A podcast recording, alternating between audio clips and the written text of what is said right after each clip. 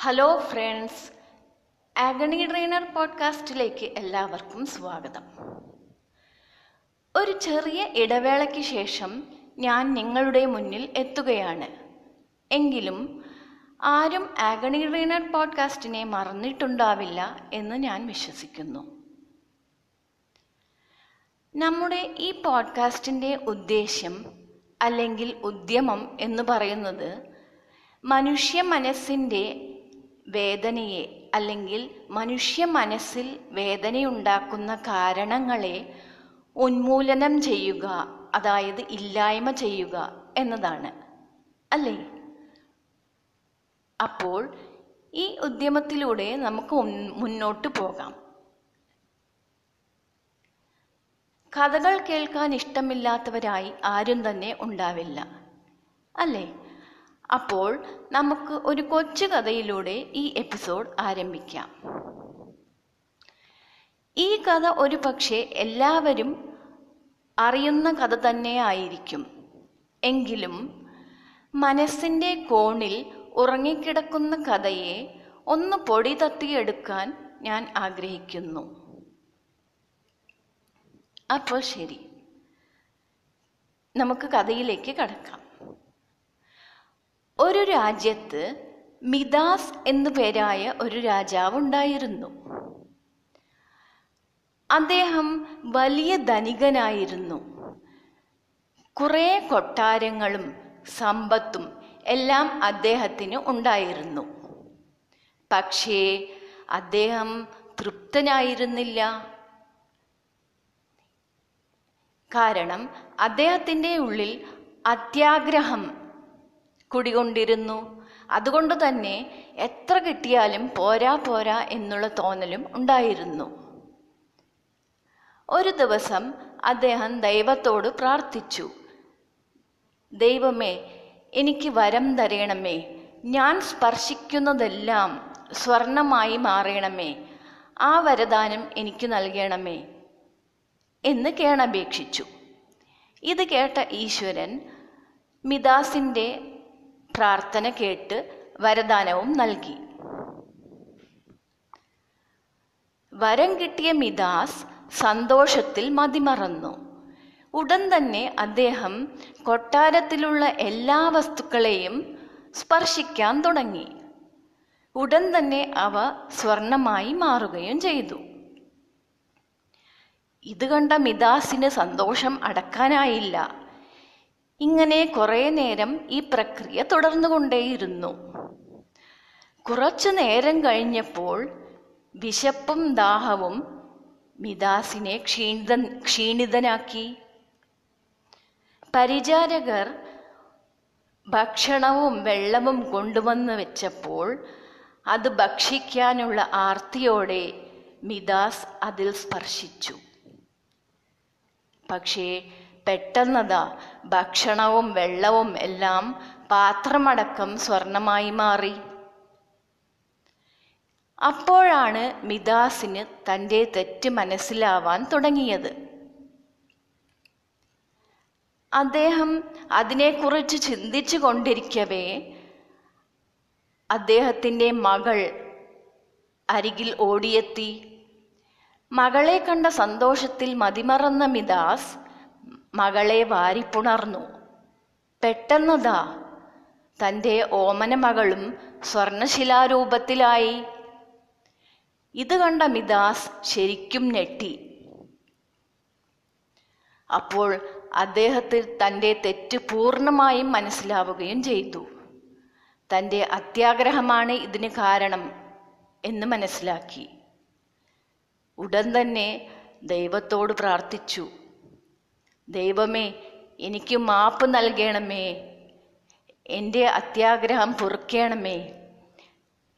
ഈ സ്വർണസ്പർശം എന്ന വരം അതായത് ഈ ശാപമായി മാറിയ ഈ സ്വർണസ്പർശം എന്ന വരം മാറ്റിത്തരയണമേ തിരിച്ചെടുക്കണമേ എന്ന് പ്രാർത്ഥിച്ചു. ഇത് കേട്ട് അലിവ് തോന്നിയ ദൈവം അദ്ദേഹത്തിന്റെ പ്രാർത്ഥന കേട്ടു വരം തിരിച്ചെടുക്കുകയും ചെയ്തു.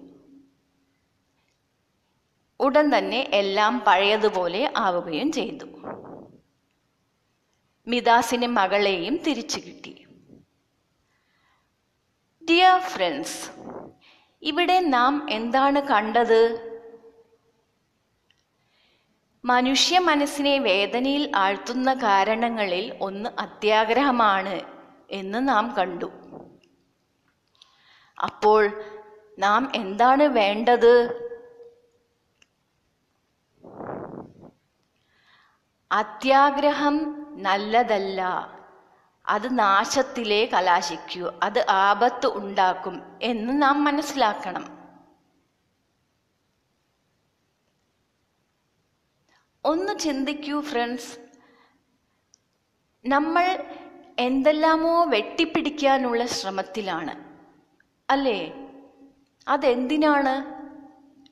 എന്തിനാണ് നമ്മൾ അത്യാഗ്രഹത്തിന് വശംവദരാകുന്നത് അത്യാഗ്രഹം കൊണ്ട് നമ്മൾ ഓരോന്നും വെട്ടിപ്പിടിക്കാൻ ആഗ്രഹിക്കുന്നു. ആഗ്രഹം നല്ലതാണ് പക്ഷേ അത്യാഗ്രഹം നല്ലതല്ല. അപ്പോൾ നാം ആദ്യം മനസ്സിലാക്കേണ്ടത് ആഗ്രഹം ഏതാണ് അത്യാഗ്രഹം ഏതാണ് എന്നാണ്. അല്ലേ?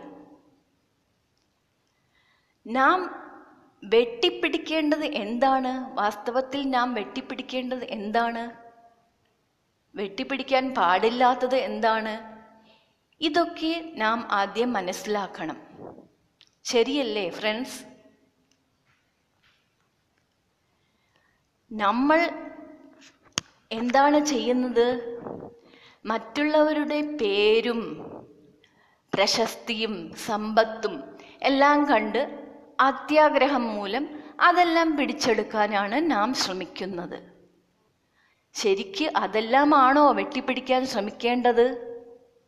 അല്ല. പിന്നെ എന്താണ്? മറ്റുള്ളവരോട് നല്ലതായി പെരുമാറാനുള്ള കഴിവ് അതിനെ നാം വെട്ടിപ്പിടിക്കണം. അല്ലേ? മറ്റുള്ളവർ വേദനിക്കാതെ അവരോട് പെരുമാറണം. ആ കഴിവിനെ നാം വെട്ടിപ്പിടിക്കാൻ ശ്രമിക്കണം. പരോപകാര ചിന്ത. അതിനെ കീഴടക്കാൻ നാം ശ്രമിക്കണം. ആ ചിന്തയെ വെട്ടിപ്പിടിക്കണം. അല്ലേ? അതല്ലേ നാം ശ്രമിക്കേണ്ടത്? ഇങ്ങനെ എത്ര എത്ര നല്ല പ്രവർത്തികളാണ് നാം വെട്ടിപ്പിടിക്കാനിരിക്കുന്നത്? അല്ലേ? അതെല്ലാം വിട്ടിട്ട് നാം എന്തിനാണ് അത്യാഗ്രഹത്തിന്റെ പിറകെ പായുന്നത്? വെട്ടിപ്പിടിക്കാൻ പാടില്ലാത്തത് വെട്ടിപ്പിടിക്കാൻ ശ്രമിക്കുന്നത്? അല്ലേ? ഇതെല്ലാം ചിന്തിക്കണം. ആഗ്രഹം ആഗ്രഹം എന്ന് പറഞ്ഞാൽ ഉദാഹരണത്തിന് നമ്മുടെ കയ്യിൽ നാം എന്തെങ്കിലും എഴുതാൻ ആഗ്രഹിക്കുന്നു. പക്ഷേ നമ്മുടെ കയ്യിലാകട്ടെ പുസ്തകവുമില്ല പേനയുമില്ല. അപ്പോൾ നാം ദൈവമേ എനിക്കൊരു പുസ്തകവും പേനയും എഴുതാൻ തരയണമേ എന്ന് പ്രാർത്ഥിക്കുന്നു. അത് ആഗ്രഹമാണ്. അത് നല്ലതാണ്. പക്ഷേ നമ്മുടെ കയ്യിൽ നല്ല പേനയും പുസ്തകവും എല്ലാം ഉണ്ട്.